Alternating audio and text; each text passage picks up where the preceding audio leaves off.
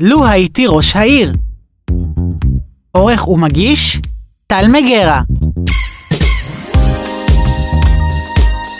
שלום וברוכים הבאים לפודקאסט לו הייתי ראש העיר. אני טל מגרה ואני שמח להיות כאן איתכם. בשנים האחרונות אני עובד, פועל ולומד שלטון מקומי. אני מאמין שזו הזירה המשפיעה ביותר על החיים של תושבי מדינת ישראל ושל תושבים ברחבי העולם. אני כל פעם שואל את עצמי, מה הנוסחה לעיר טובה? והאם בכלל יש נוסחה כזאת? במהלך התוכנית ולאורך הפרקים, אנחנו נבחן את השאלות האלו עם בעלי תפקידים בתחומים שונים, בתוך השלטון המקומי ומחוצה לו. התוכנית נתמכת על ידי תוכנית הבוגרים של עמותת עתידים, ואנחנו מקליטים אותה באולפן של ערן אוזן, הטכנאי שלנו. ערן, תודה על הכל. אתם יכולים למצוא את התוכנית ב Spotify, ב iTunes, ב Deezer ובכל אפליקציות הפודקאסטים שאתם מכירים. בנוסף, התוכנית תשודר גם ברדיו סער, רדיו חברתי מאוד מאוד מיוחד באופקים.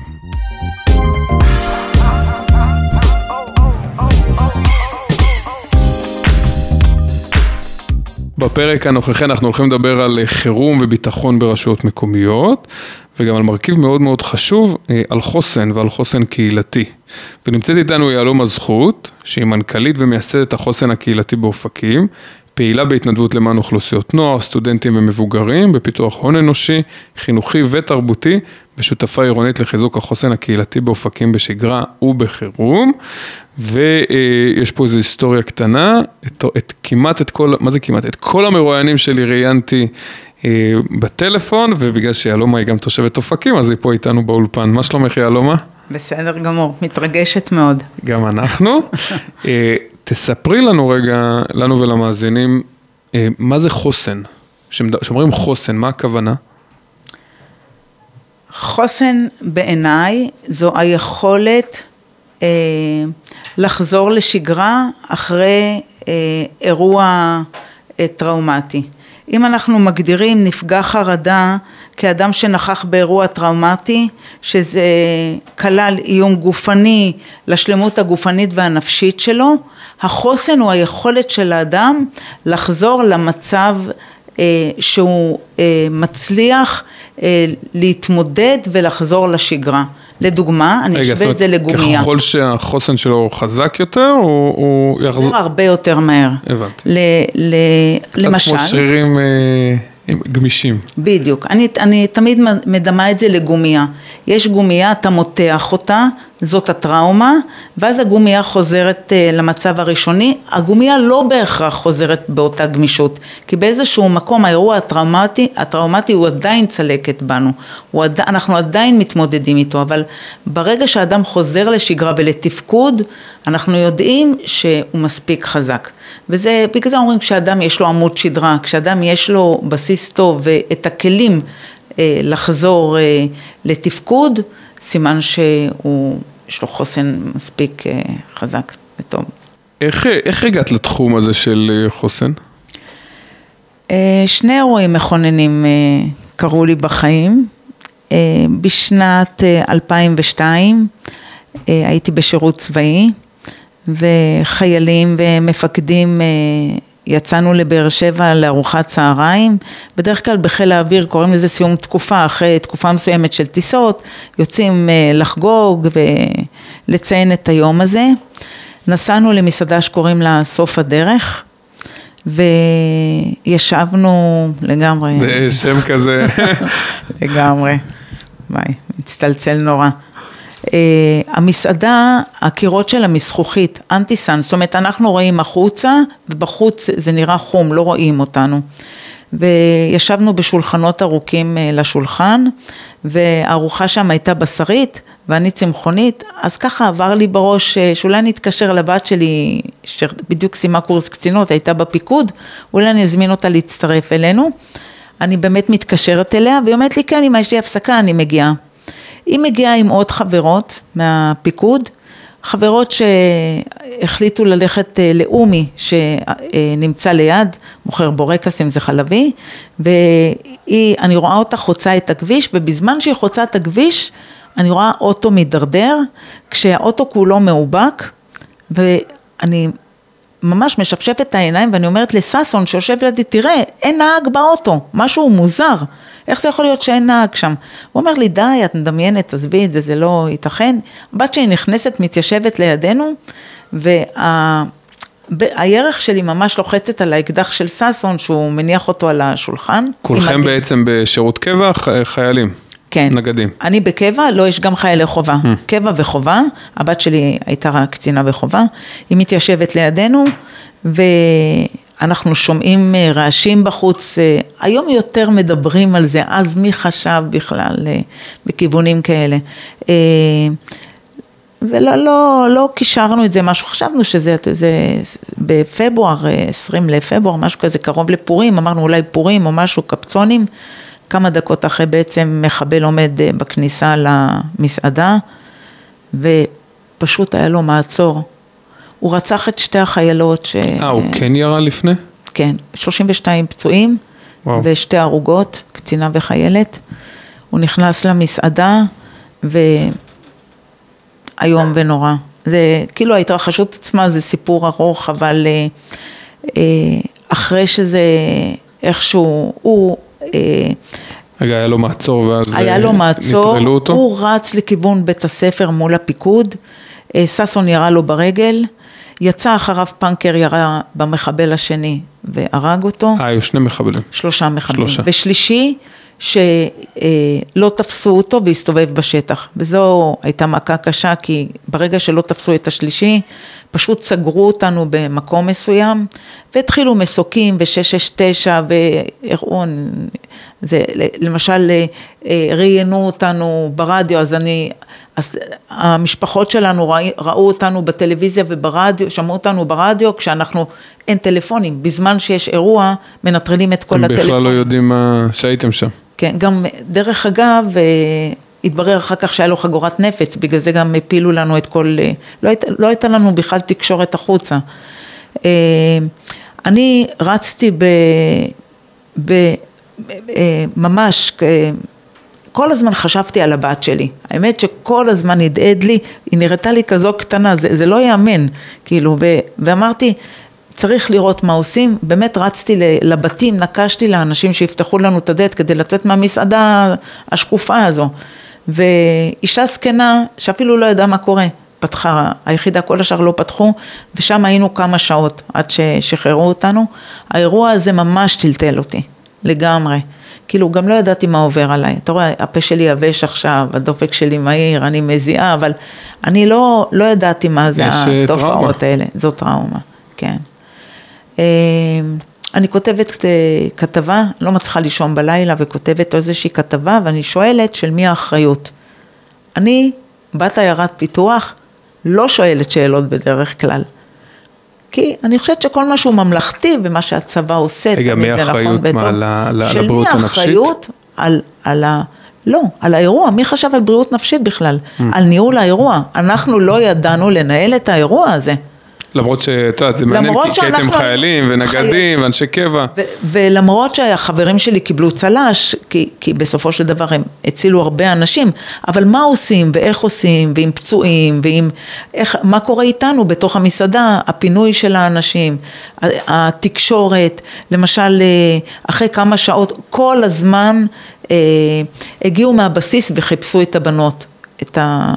החיילות האלה, לראות אם הם איתנו, כי הבת שלי הייתה איתנו, היה אסור לנו לזוז מהמקום. אז כאילו, הניהול אירוע עצמו, איך גם מנהלים אירוע. זה משהו שכל הזמן נדהדי, של מי האחריות הזו, כי אם אנחנו חיילים, אנחנו היינו אמורים בעצם לנהל את המקום הזה.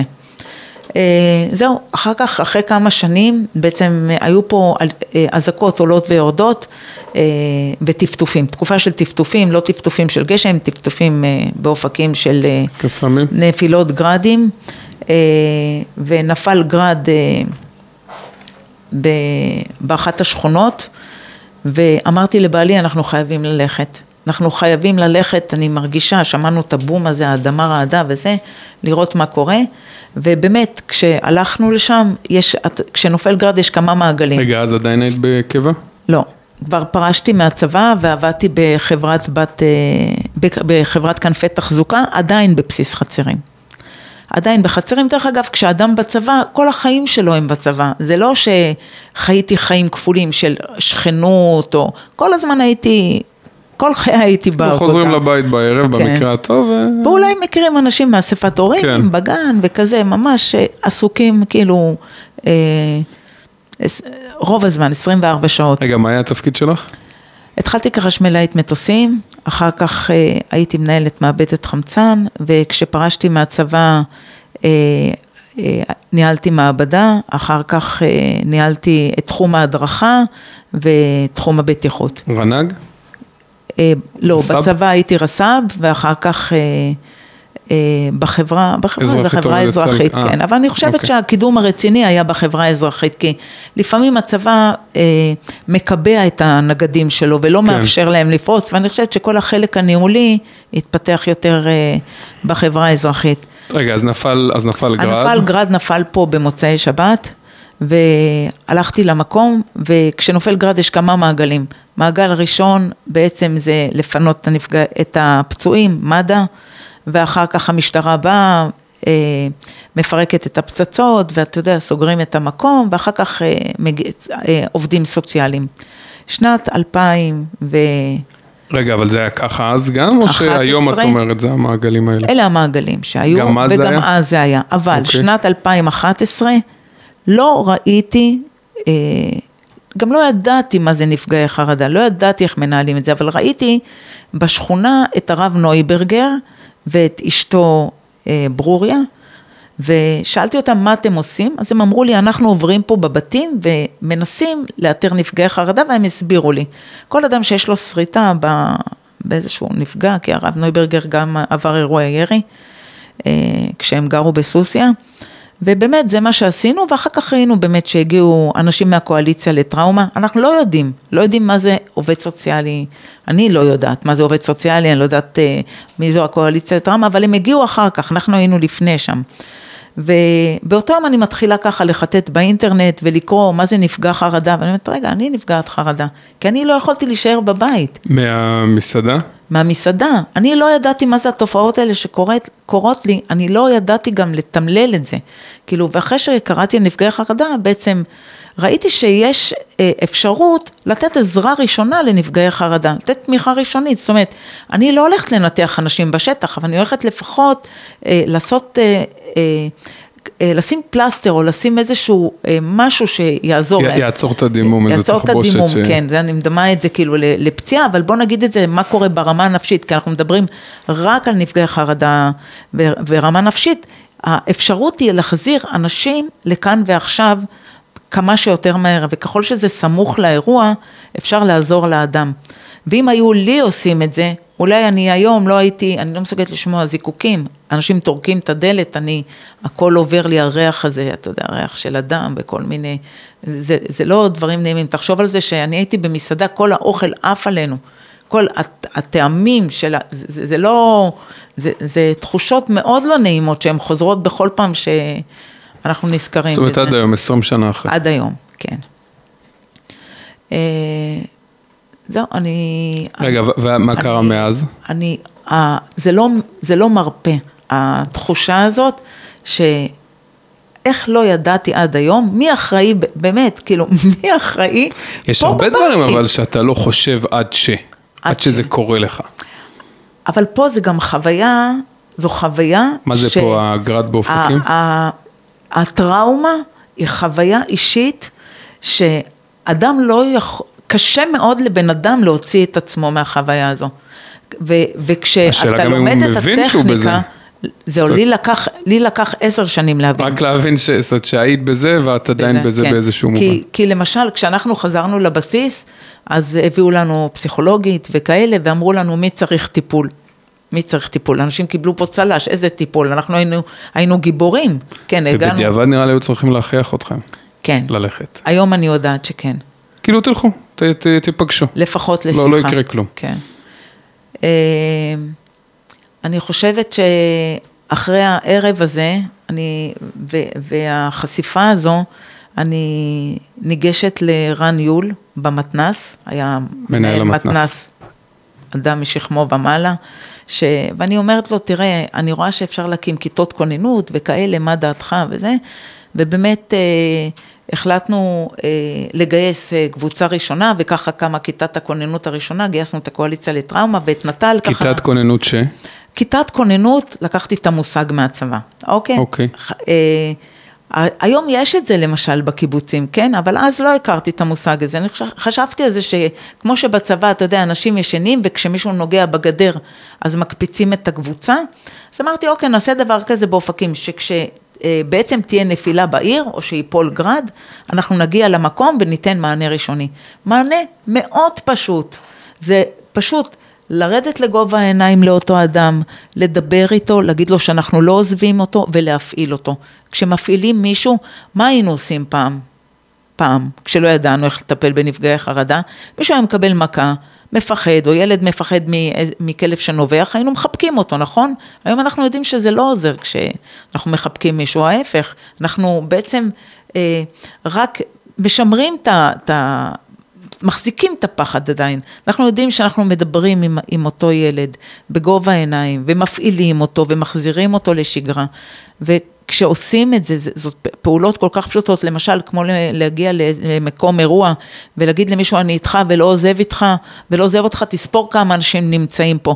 וכשאדם פעיל, הוא פחות עסוק עם הרגשות שלו, הוא פחות עסוק עם הכאבים שלו, הוא יותר הופך להיות יעיל יותר. ואת אומרת שבאותו רגע שזה קורה, אז, אז זה עדיף ככה. כן, ולא חייב אותו רגע, עד 24 שעות, זאת אומרת, אפשר עדיין לסייע לאנשים. אבל אחר כך אני מניח שהוא כן צריך להתעסק עם זה יותר לעומק. כן, כן. עכשיו, כשזה, אה, לפעמים כשהטראומה גדולה יותר, עמוקה יותר, אז אה, אה, צריך באמת מפגשים עם מטפלים וכאלה. רגע, אז היינו במתנ"ס, רציתם להקים כיתות כוננות? היינו במתנ"ס, בעצם אנחנו פונים לקואליציה לטראומה, לנט"ל, ומקימים קבוצה של עשרה אנשים, כשהמטרה היא בעצם בזמן חירום לצאת לשטח, ואני פונה יושב ראש הוועדה הקרואה לצביקה גרינגולד, ואני אומרת לו, שלום, שמי יהלומה, אני רוצה להיפגש איתך, הוא אומר לי, לא, אני מכיר את זה, אני לא נותן משכורות, אני לא נפגש. ואני אומרת לו, רק תשמע, יש לנו פה קבוצה, בוא תיפגש איתנו, ו... ונראה איך אנחנו יכולים לשתף פעולה יחד. דרך אגב, באותה תקופה בכלל לא ידעתי מה זה רווחה, בכלל לא הכרתי את העולם הרשותי. אבל אני... אמרת יש ראש עיר, אני הולכת אליו, כן. ומציעה לו הצעה. אבל uh, הקבוצה הזו שהקמנו אותה עושה לי עוד משהו בחיים. Uh, באיזשהו מקום התהליך הזה של לא תהיה לי עוד הזדמנות, כאילו, אתה מבין שהחיים הם נזילים, גם הטפטופים האלה, גם כאילו, גם הגיל הזה שמתבגר, הגעתי לגיל 50 ואני מחליטה להתפטר מהעבודה ולהירשם ללימודים. לא היה לי בגרות, נרשמתי למכינה של 30 פלוס. ואת חושבת שזה מזה? כן. כי מה? כן. מה... זה היום שהגעתי למכללה והחלטתי שאני יוצאת מאזור הנוחות בחיים שלי. שאני בעצם הולכת ודואגת ל... ל... להשלים את כל הפחדים והפערים שהם בחיים שלי. אני לא מחכה יותר שמישהו יבוא לטפל בי, אלא אני הולכת ונכנסת לתוך הפחד. יש שיר של שלמה ארצי ולא לפחד מהפחד, זה בדיוק זה. כי זה הפחד הוא שמפחיד אותנו, ועם הלימודים אני חושבת, אה, מגיע גם, מגיעים המושגים, המושגים של קבלת אחריות, של תרבות מחלוקת, של... אה, אני חושבת שככל שלומדים, ככל שהיום יש לי תואר ראשון, ב, תואר ראשון ושני במינהל מדיניות ציבורית ועוד תואר שני של אה, תרבות יהודית ומנהיגות ישראלית, והלימודים לא עשו אותי יותר חכמה, הם קודם כל נתנו לי מושגים שאני, ויותר מרחב אה, ועומק של ידע, אבל עוד יותר אה, הם לימדו אותי על תזה ואנטי-תזה. זאת אומרת, לפני שלמדתי חשבתי שאני יודעת הכל, אבל ככל שאני לומדת אני מבינה עד כמה אני צריכה לדעת להקשיב, גם למה שקשה לי לשמוע.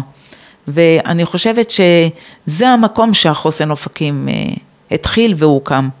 המקום הזה שאנחנו לוקחים האחריות על החיים שלנו, אנחנו מספרים את הסיפור שלנו, שלנו, הסיפור, כבר אף אחד לא, לא יכניס למה זה חשוב?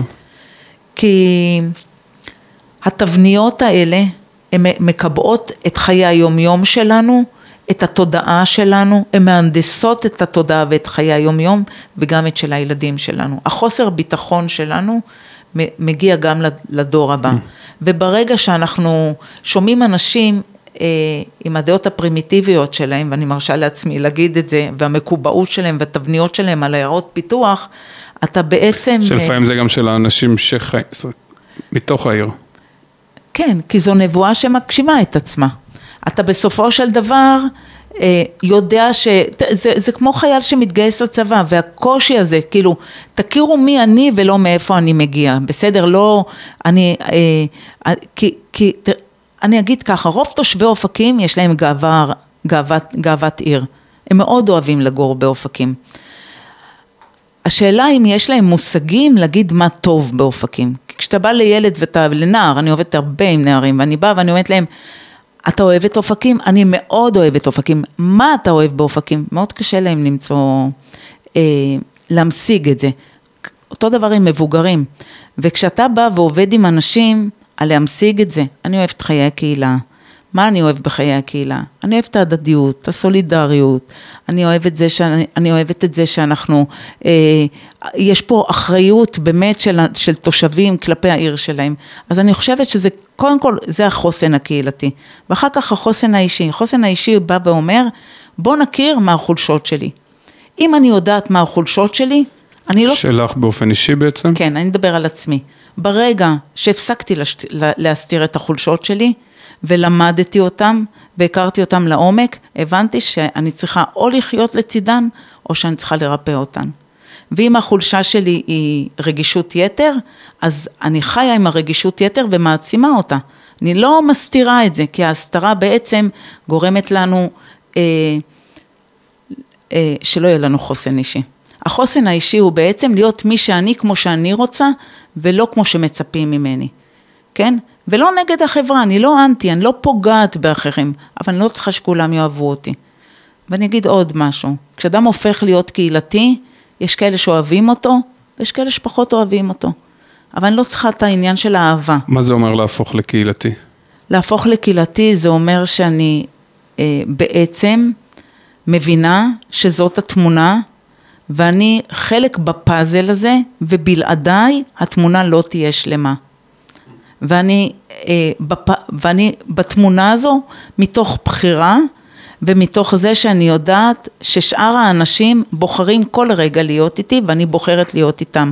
אז אני איתם באבל, בשמחה, ברגעים הקשים וברגעים השמחים. רגע, אז, אז בעצם את אומרת, התחלנו עם כיתת כוננות של עשרה כן. אנשים, ואיפשהו הבנת ש... כדי שבאמת האנשים בתוך הכיתת כוננות, בכיתות כוננות נוספות, יוכלו לתת אה, מענה אמיתי, זה לא יכול להיות רק בחירום. כן. זאת אומרת, כן. צריך לבנות פה משהו שהוא אה, יותר מזה. כן. ואז אני, מה קורה בעצם? אני אדבר על התהליך. התהליך התחיל עם כיתות כוננות בשכונות. אני אפילו אספר על כישלון שהיה, כי אני אמרתי, אוקיי, אני רוצה ללכת לשכונה הכי מוחלשת ולהקים שם כיתת כוננות. וזה לא עבד. אוקיי. כן? כי בסופו של דבר כשאתה בא ומקים כיתה, אתה בונה אה, קבוצה שהיא אחראית על עצמה. אני לא מנהלת אנשים ואני לא אה, אה, מלמדת אנשים, אני נותנת כלים וטכניקות ומודלים שאנשים צריכים להשתמש בהם. עכשיו אתה, אז, ואז הבנתי שבכל קהילה אתה צריך הטרוגניות. אז ככה הקמנו כיתות כוננות והבנתי שזה לא זה, והגעתי לצביקה גרינגולד ואמרתי לו צביקה אני רוצה להקים מנהיגות נוער. וצביקה אמר לי, מה זה קשור? איך נוער קשור? וכזה. באותה תקופה התחלתי לעבוד בנט"ל, וגם אמרתי לנט"ל, תשמעו, אני רוצה להקים מנהיגות נוער. שאלו אותי למה, אני, שירים מאוד משפיעים עליי בחיים, תמיד זה שירים, אחר כך אני אגיד את השיר שהוא המוטו שלי, ואז אמרתי לו, כל עוד הנוער לנו במולדת, קום יקום חזון ישראל, עם ישראל. ואמרתי לו, חזון עם ישראל הוא אה, מתחיל בנוער והנוער ימשיך איתו, הנוער הוא העתיד שלנו, אנחנו נמשיך עם המבוגרים, אבל אנחנו צריכים דור שאחר כך יתגייס לצבא ואחר כך ידבר את השפה, והם יהיו דור ההמשך, כי אני לא אהיה פה לתמיד. ו, ואלה שנמצאים יחד איתי, גם לא אלה שידבררו את זה תמיד. אה, ואנחנו באמת יחד עם צביקה יושבים ועושים מודל סוואט, תמיד הוא היה עושה מודל סוואט, ויחד עם נט"ל ואנחנו מקימים אה, את כיתות הכוננות ומגייסים את אה, סיירת מטכ"ל, את לאה עז, שאחר כך מדריכים את הנוער אצלנו, ו- ולאט לאט זה נבנה ואתה מבין שלא יכול להיות שכל הזמן אני מדבר עם אנשים על חירום. אני לא חיה בחירום, רוב החיים שלי הם שגרה.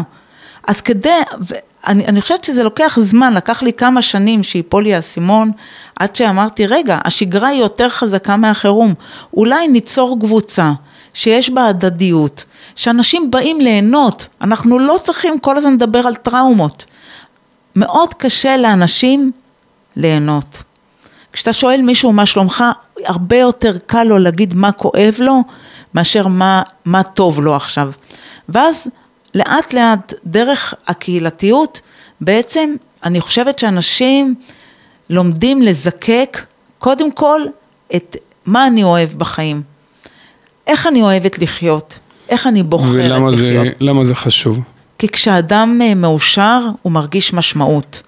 ומשמעות היא המהות של איכות החיים שלנו. כשאדם מרגיש משמעות, הוא חלק מהפאזל.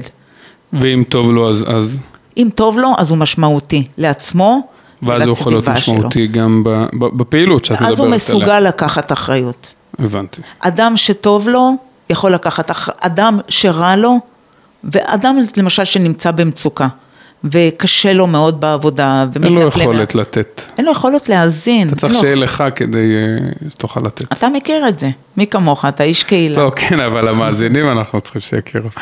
אבל נכון, אני אני מאוד מתחבר. אז אני חושבת שהבחירה הזאת בטוב מתחילה גם מהדברים שאנשים היה להם לא נעים לעשות, למשל, להחמיא למישהו ביום יום. זה משהו שמתרגלים אליו, אבל לא חונכנו אליו. לא חונכנו למשל לראות מישהו ולהגיד לו, וואו, אתה נראה ממש טוב היום, אתה נראה מאושר. כי, כי אולי אה, אני... היום צריך. להיזהר עם זה, את יודעת. כן. נכון, אבל כן, אני כן. חושבת של, אתה יודע, יש גם או- בטעם וב... אז הרשתות החברתיות יכלו לקחת אותנו למקום של אה, רק ביקורתיות, ולעומת זאת, הרשתות החברתיות יכולות לקחת אותנו למקום של לייחד מחמאה לאדם מסוים, או לאחל למישהו מזל טוב ליום הולדת, או איכשהו למצוא, לנסות למצוא את הדברים שקיימים בעולם שלנו, כי לראות את השמש זורחת, זה לא מובן מאליו, בכלל לא. וכשמישהו חי בתודעה שהכל מגיע לו והכל אה, אה, מובן מאליו, הוא לא משמעותי, הוא לא מרגיש משמעות. כשאדם מבין שכל רגע בחיים שלו הוא בוחר איך לחיות, הוא מכוון את החיים שלו, זאת משמעות, וזה חוסן. זאת אומרת שזה בסוף, ו- ונראה לי זה, תכף הוביל אותנו לעוד נושאים, אבל כאילו את אומרת, יש פה רגע, יש פה תהליך מאוד עמוק שצריך לעשות כדי לייצר בכלל קהילה או, או תושבים מעורבים, משמעותיים, שרוצים אה, לתת איזשהו מענה. אה, כי, כי, למה אני אומר את זה? כי הרבה רשויות, או רוב הרשויות, הרבה פעמים באמת, את יודעת, מנסים כזה, מי רוצה להתנדב? ואז הם מתנדבים, וטוב, ניפגש בחירום. ואת אומרת ש, שזה לא, אולי זה יכול לעבוד, אבל זה לא יכול לעבוד מאוד מאוד טוב. אני חושבת שזה לא יכול לעבוד. אני, בכלל. אני חושבת כן, כי אה, מה ההבדל בין החוסן הקהילתי באופקים לשאר מרכזי החוסן אה, ברשויות מבחינת מתנדבים? אני עוד לא אדבר על מה המהות? עצמו. ההבדל הוא שאצלנו אין מתנדבים, יש אקטיביסטים. מי מתנדב?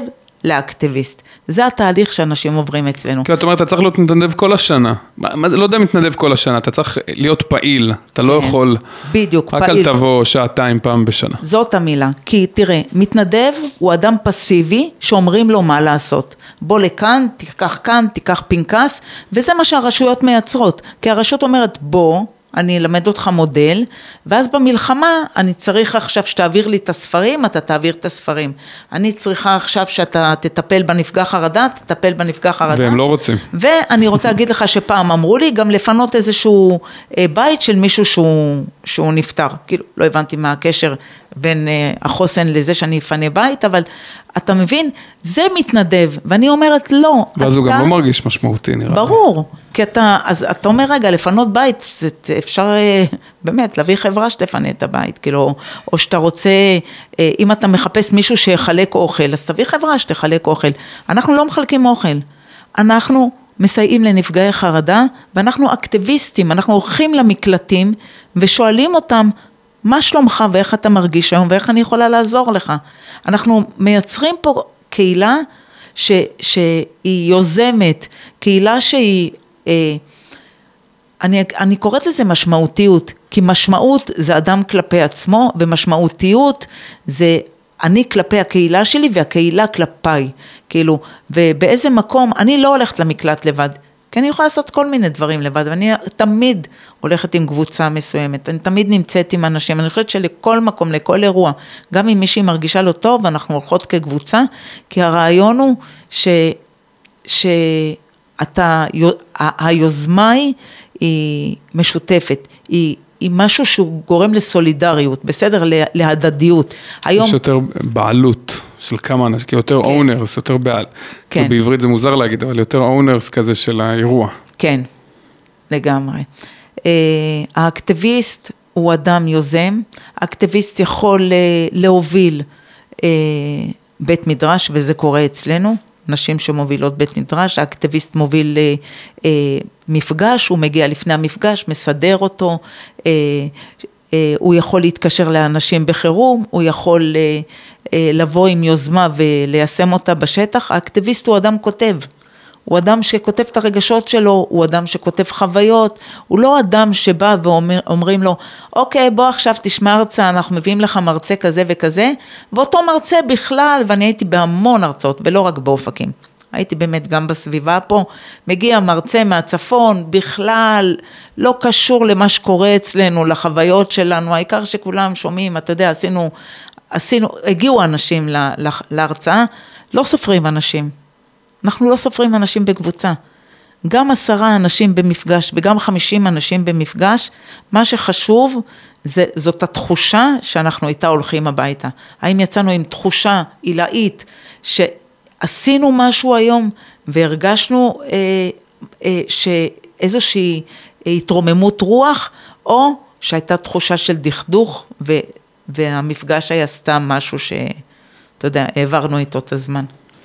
רגע, אז, אז אם, אני, אם אני מחזיר את זה שנייה לנושא, אז, אז, אז אפשר לסכם שאת אומרת, רגע, שנייה, כל רשות, או כל פעילות קהילתית, או כל איזה ארגון התנדבות כזה או אחר, צריך שנייה לייצר משהו, תהליך עמוק, קהילתי, בשגרה, לחבר את האנשים, להפוך אותם למעבר ל...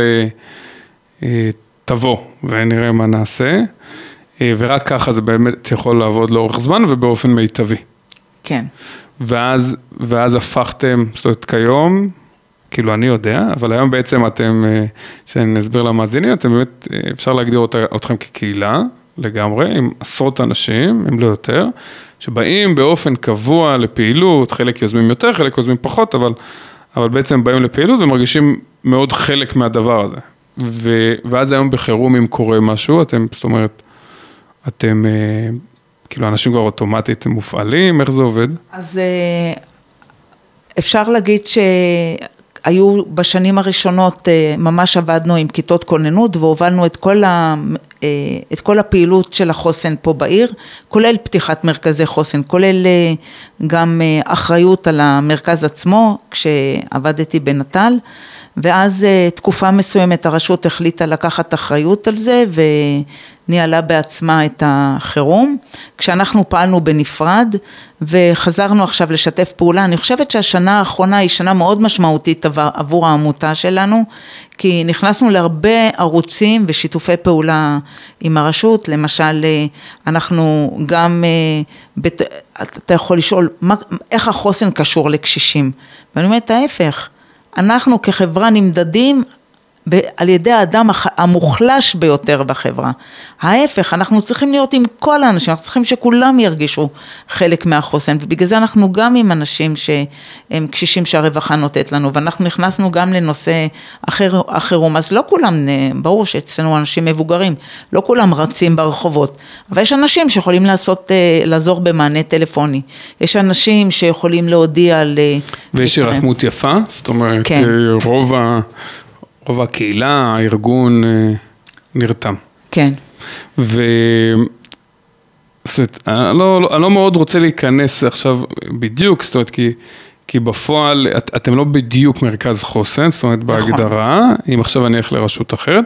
כן מעניין אותי שתספרי רגע מה, מהידע שלך, מה, מה זה, זאת אומרת, רגע, במרכזי חוסן לצורך העניין, ש- שהם נגיד בשדרות, אה, באשכול, בדברים כאלה, מה זה?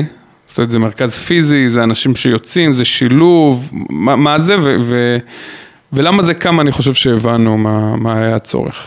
אז במועצות אזוריות יש אה, מרכזי חוסן, אני נדבר רגע, דוגמה בשדרות, באשכול. אה, מרכז החוסן בחירום, הוא מסייע לנפגעי החרדה, נותן מענה ראשוני במקומות של נפילה, ו, אה, ובשגרה הוא גם עושה סדנאות ומכשיר אנשים לסיוע לנפגעי חרדה, אבל גם יש שם טיפולים בשגרה. זאת אומרת, הוא בונה גם את החוסן ביום-יום, הוא לא מחכה רק לחירום. כן, כן, אבל זה שוב, זה קורסים כאלה, כן? זה לא משהו שהוא, זה לא תרבותי, זה יותר הכשרות. הכשרות למי? הכשרות לתושבים או למתנדבים? לתושבים שרוצ, שרוצים להתנדב. הבנתי, לא, אבל הוא גם, המרכז חוסן גם מטפל באנשים, אבל נכון? הוא גם מטפל ב, בנפגעי טראומה, כן. בנפגעי חרדה וטראומה בשגרה. זאת אומרת, אנחנו יודעים שבשדרות, ילדים, אה, בעיקר הרבה אנשים שנפגעים, וזה לאורך שנים, זה לא משהו נקודתי, אז הם מגיעים למרכז לטיפולים כאלה. המרכזים שלנו, אני אגיד שככה, אני גם בשנת 2012 וגם בשנת 2014 ניהלתי פה מרכז מתן אה, באופקים, שהכירו בו פיקוד העורף ומשרד הבריאות, ועבדנו יחד עם הרווחה, ובמרכז הזה בעצם הגיעו אלינו נפגעי חרדה מהשטח, אנשים שלנו יצאו, היו פה מתל חי סטודנטים, ש... אה, אה, בכל פעם שהיו אזעקות או שאנשים רצו תמיכה, הגיעו אלינו ל... אה, למרכז עצמו וקיבלו סיוע ראשוני, או שרשמנו אותם וקיבלו 16 אה, מפגשים על חשבון המדינה. זה החוק. אה, ואחרי המלחמה פשוט סגרנו את המרכז עצמו. מדינת ישראל החליטה להקים מרכזים במקומות מסוימים. באופקים לא החליטו להקים מרכז כזה. רק בשנה האחרונה אשכול נגב מערבי בעצם מקים אה, מרכז שפועל... בנתיבות שמשרת גם את אופקים. כן. כמה מרכזי חוסן יש בארץ, את יודעת? יש הרבה? היו שמונה ועכשיו פתחו גם אה, בכל, בעוד רשויות, אני חושבת שיש משהו כמו 13 או 14 אה, מרכזים כאלה.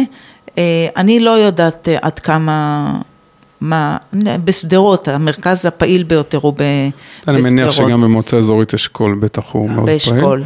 אבל אני חושב... אבל אני כן רוצה כן. להזכיר, טל, משהו ש... תזכור שבחירום אותנו לא מפנים, את אופקים. את שדרות לא מפנים. את כל המועצות האזוריות, רוב המועצות האזוריות, בעיקר יישובים שאנשים רוצים להתפנות, יש להם מקומות פינוי. וזה, המדינה צריכה להתעורר ולהבין שבזה אנחנו שונים מהם. ולהם יש מרכז חוסן, ולנו אין מרכז חוסן ש, שבעצם שיפעל פה כל הזמן, כל השבוע, ויטפל באנשים שהם נפגעי חרדה. דווקא עולה לי מחשבה נוספת, זאת אומרת, אה, את יודעת, במבצעים האחרונים, אה, רוב מדינת ישראל כבר נמצאת ב...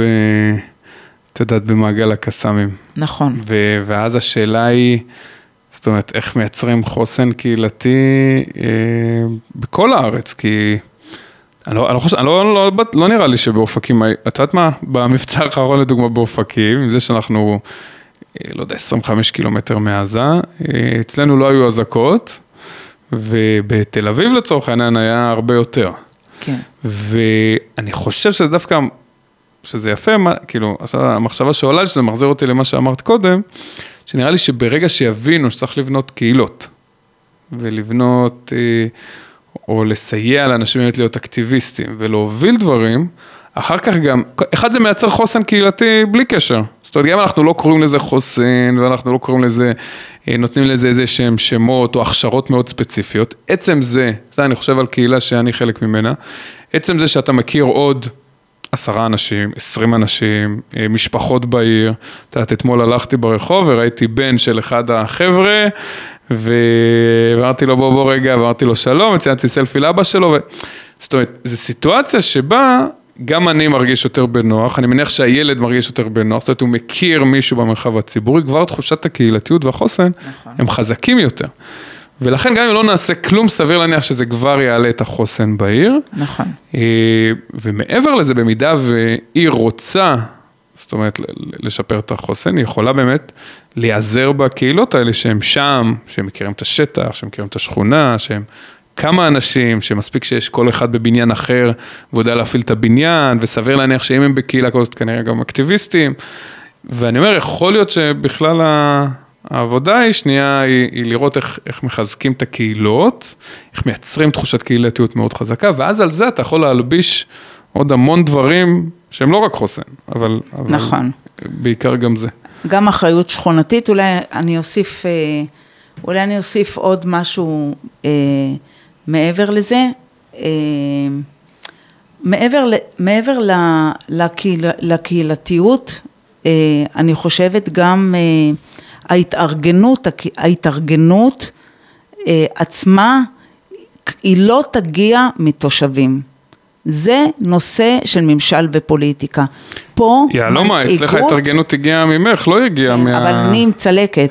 אבל גם אצלי התארגנות הגיעה מעצמי. אני, אני, זה שאלה בעיניי, מה שאת אומרת. אז תראה, אני אגיד משהו. אני חושבת שעניין שיתוף הציבור, נכון שאני מגיעה לפה, אני בכל זאת שש שנים למדתי ממשל ופוליטיקה, שיתוף ציבור זה הבסיס והיסוד של הדמוקרטיה. וזה לא קורה בכל הרשויות, אני יכולה להגיד לך בכל הרשויות, אולי בירוחם. זה לא קורה ברוב בירוח, הרשויות. אולי בירוחם, אולי. לא, את יודעת, שיתוף ציבור קורה ברמה כזאת או אחרת. אבל, מאוד, אה, מאוד, אה, ואני חושבת ששיתוף ציבור מדובר על, אתה יודע, גם להכניס ממש את הציבור לכל התחומים. אתה יודע, למפגשים עם הרווחה, למפגשים, אולי עם הרווחה באופקים זה קצת התחיל אה, לקרות, אבל אה, אפשר, אה, אתה יודע, לדבר על אה, באמת כל מחלקה ומחלקה, שאנשים יבואו, ולא... לא בהכרח לדבר על הכאב, אבל אולי לראות איך אנחנו יכולים להקשיב ולשמוע באמת איפה לתקן את הדברים. כי כשאדם בא ומעיר משהו, הוא דרך לא... אגב, לא חייב, אתה, לתקן זה, זה בשלב אולי אפילו הפחות טוב, זאת אומרת, אני יכול עוד לפני, בכלל רגע לשלב אותו בקבלת ההחלטות באופן כזה או אחר, נכון. ולא רק פעם בחמש שנים אה, בבחירות. לגמרי. עכשיו, אם אתה עושה התארגנויות אה, שכונתיות, ובאמת, וזה, וזה, מעבר לזה, אני חושבת ששכנים מכירים אחד את האחר, אבל הם אף פעם לא יוצא לשוחח, אתה יודע, על דברים שהם... אה, יותר עמוקים אולי. כן, מהותיים, משפחתיים אפילו, אתה יודע, על דברים כאלה, כי בדרך כלל מתי אנחנו נפגשים ככה, ב, ו- וכשאתה מייצר איזושהי פעילות שיוצרת הדדיות, אז אתה יודע שבמלחמה האישה הזו, היא גרה לבד והיא אלמנה, היא לא בהכרח זקנה, אבל אנחנו יודעים שהיא לבד. ואז במלחמה אתה מתקשר אליה כשכן, את צריכה שאני אביא לך חלב מהמכולת, אני רוצה להגיד לך שיש זקנים שלאורך, אתה, אתה אמרת שלא היו פה אזעקות, אבל יש אנשים שלא יצאו מהמקלטים. יש אנשים שלא עזבו את הבית, הם פחדו. כן, ויש אנשים שאת יודעת, אין להם, נגיד לי, ברוך השם יש מקלט בבית, אז זה, זה הכל בסדר, אבל יש אנשים שאין להם, כן. והם רחוקים, לפעמים הם רחוקים מדי מהמקלט, ובאמת הולכים לשם עכשיו להיות כמה ימים, עם הילדים, אה, זה יכול להיות עם עוד הרבה אנשים אחרים, סיטואציה מאוד מאוד מורכבת ולא נעימה. נכון. וזה, אני, דרך אגב, אני מבינה את האנשים האלה, כי כשיש ילדים, ברור.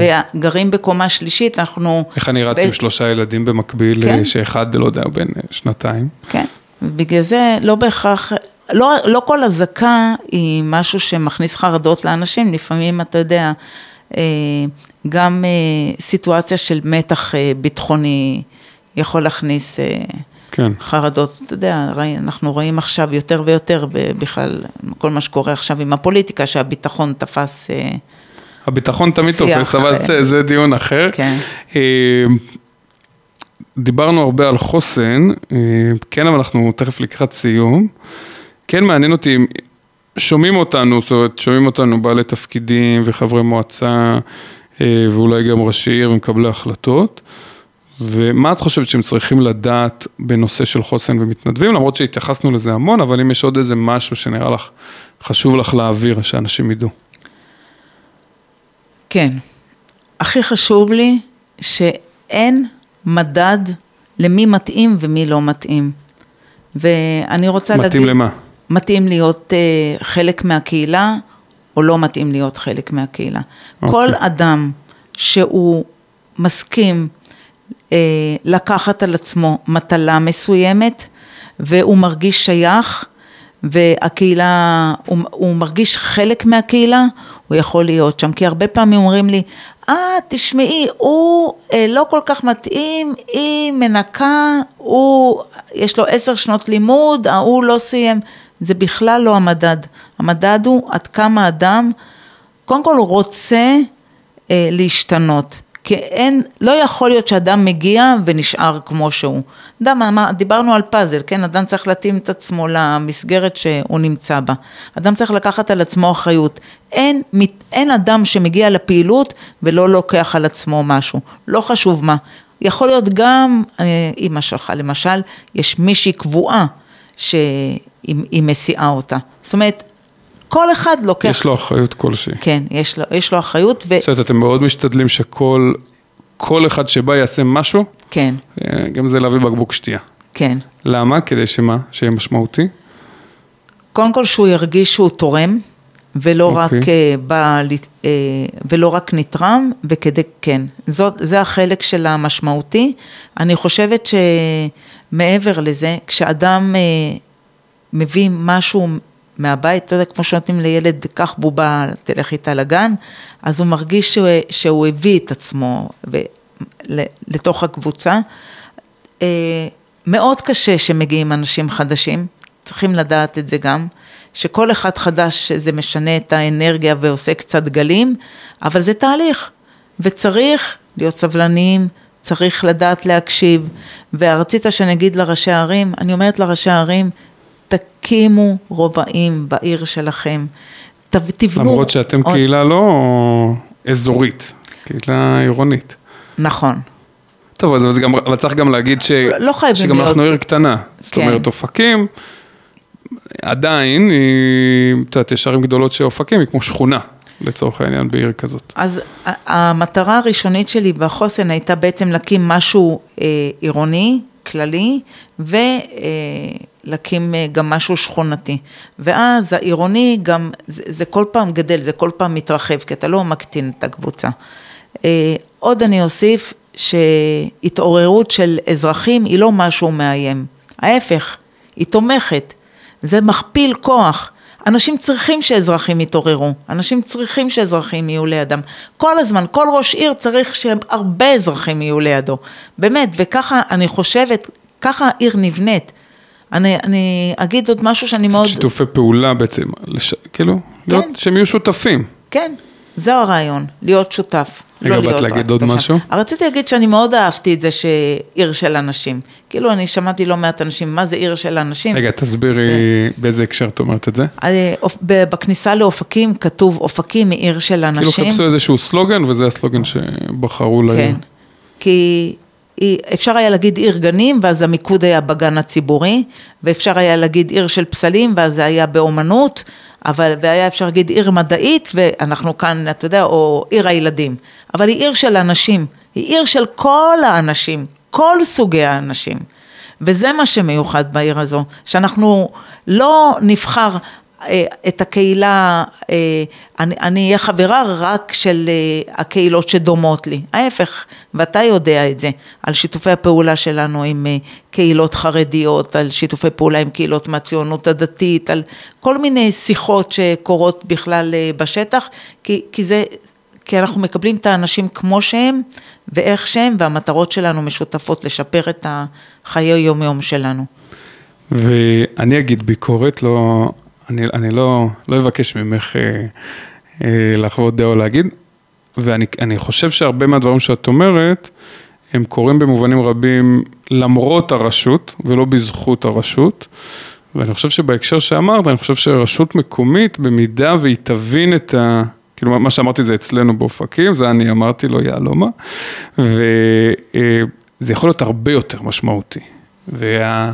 אתה, חשבתי על זה כשדיברת על עיר של אנשים, ואני אני מאוד מאמין שאם אומרים, אוקיי, זה החזון, זה מי שאנחנו, זה מי שמגדיר אותנו, צריך להיות מאחורי זה גם אה, המון, אה, המון משמעות, צריך להיות לזה, אה, לחזון הזה צריך להיות תוכנית עבודה של איך עושים את זה.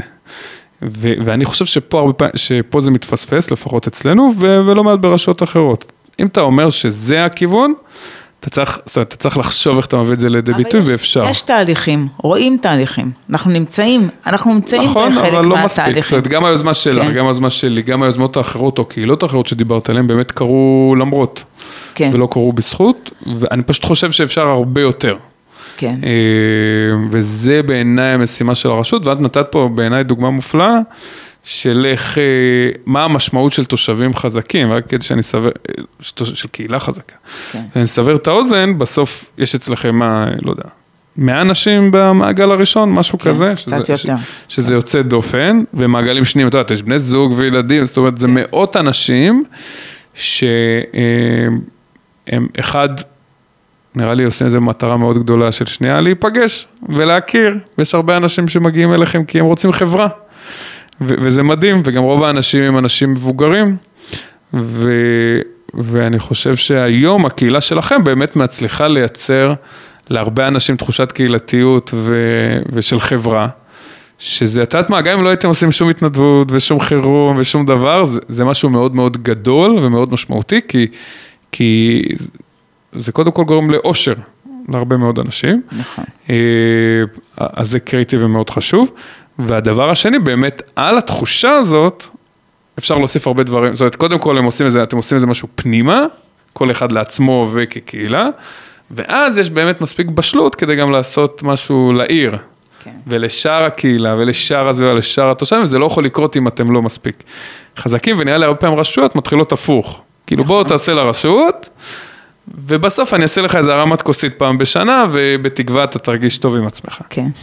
אני רוצה להגיד שאנחנו נמצאים בקהילות שרות, והגענו לכנס קהילות שרות, מכל הארץ הגיעו אנשים. קהילות שרות. קהילות שרות אה, זה אנש, קבוצות של אנשים שלומדים פיוט. רוב הקבוצות בארץ הם מקסימום אה, 18-20 אנשים, משהו כזה. אנחנו פה, אתה יודע, עשרות אנשים, וכשהגענו למופע בירושלים, כל קהילה הייתה צריכה לעלות על הבמה ולהופיע עם פיוט, וכשנכנסנו לאולם, אתה יודע, זה היה זה פשוט, זה היה עוצמתי. אה, אופקים הגיעו, אופקים הגיעו, ואתה יודע, אופקים תמיד מביאים עם, מגיעים עם כיבוד ועם שירים ועם, באמת באמת זה, זה כזה עם שמחה, מגיעים עם שמחה, ו, ואני אומרת, איזה כיף זה, שאנשים כל כך אוהבים שאנחנו מגיעים לשם, אתה יודע, ש, שבאמת יצרנו שם כזה טוב. כי, כי הגעתם כקהילה. זאת אומרת, הגענו חברים. כקהילה, כן, כי אנחנו לא רק נפגשים לפיוטים, אלא מעבר לזה. אבל אני רוצה רגע עוד משהו להגיד. הרבה פעמים אנשים רוצים להקים מיזמים, אתה יודע, אני גם מרצה בצה"ל על יזמות אגב, יהלומה זה יצטרך להיות אה, משפט סיכום, כי אנחנו... סיכום קצר. אנחנו לא חייבים משהו ממלכתי כדי להתחיל מיזם. מה זאת אומרת ממלכתי? מה אישור, הכוונה? אנחנו לא צריכים אישור מהרשות, מהממסד. אישור מהמשטרה, אישור מהזה, אישור. לגמרי. אפשר להתחיל עם הדברים הקטנים, כאילו אדם כל הזמן אומר, אה, אני רוצה לעשות ככה וככה וחושב ישר על איך הוא בונה את הארמון. רגע, תתחיל. לאט לאט, תעשה, כן. קום, תעשה, ת, תנקה את השכונה, תעזור לשכן, תעשה משהו טוב. אה, אתה יודע, זה, זה קודם כל שייתן לך משמעות, ואחר כך ייתן ושנראה לי גם, משמעותיות. ושאתה תרצה ושתהנה מזה, ושלך, זאת אומרת, אם לא, אז, אז זה מאוד, זה לא, אז קשה. זה משהו שיתמוס... יתמו, כן, נכון. יתמוסס לגמרי. אה, יהלום הזכות, היא מנכ"לית ומייסדת החוסן הקהילתי באופקים. אה, תודה רבה על אה, זכות תודה. מאוד גדולה. אה, תודה. אני מאוד מאוד נהניתי, אה, אז ממש ממש תודה. תודה, תודה רבה. להתראות. להתראות.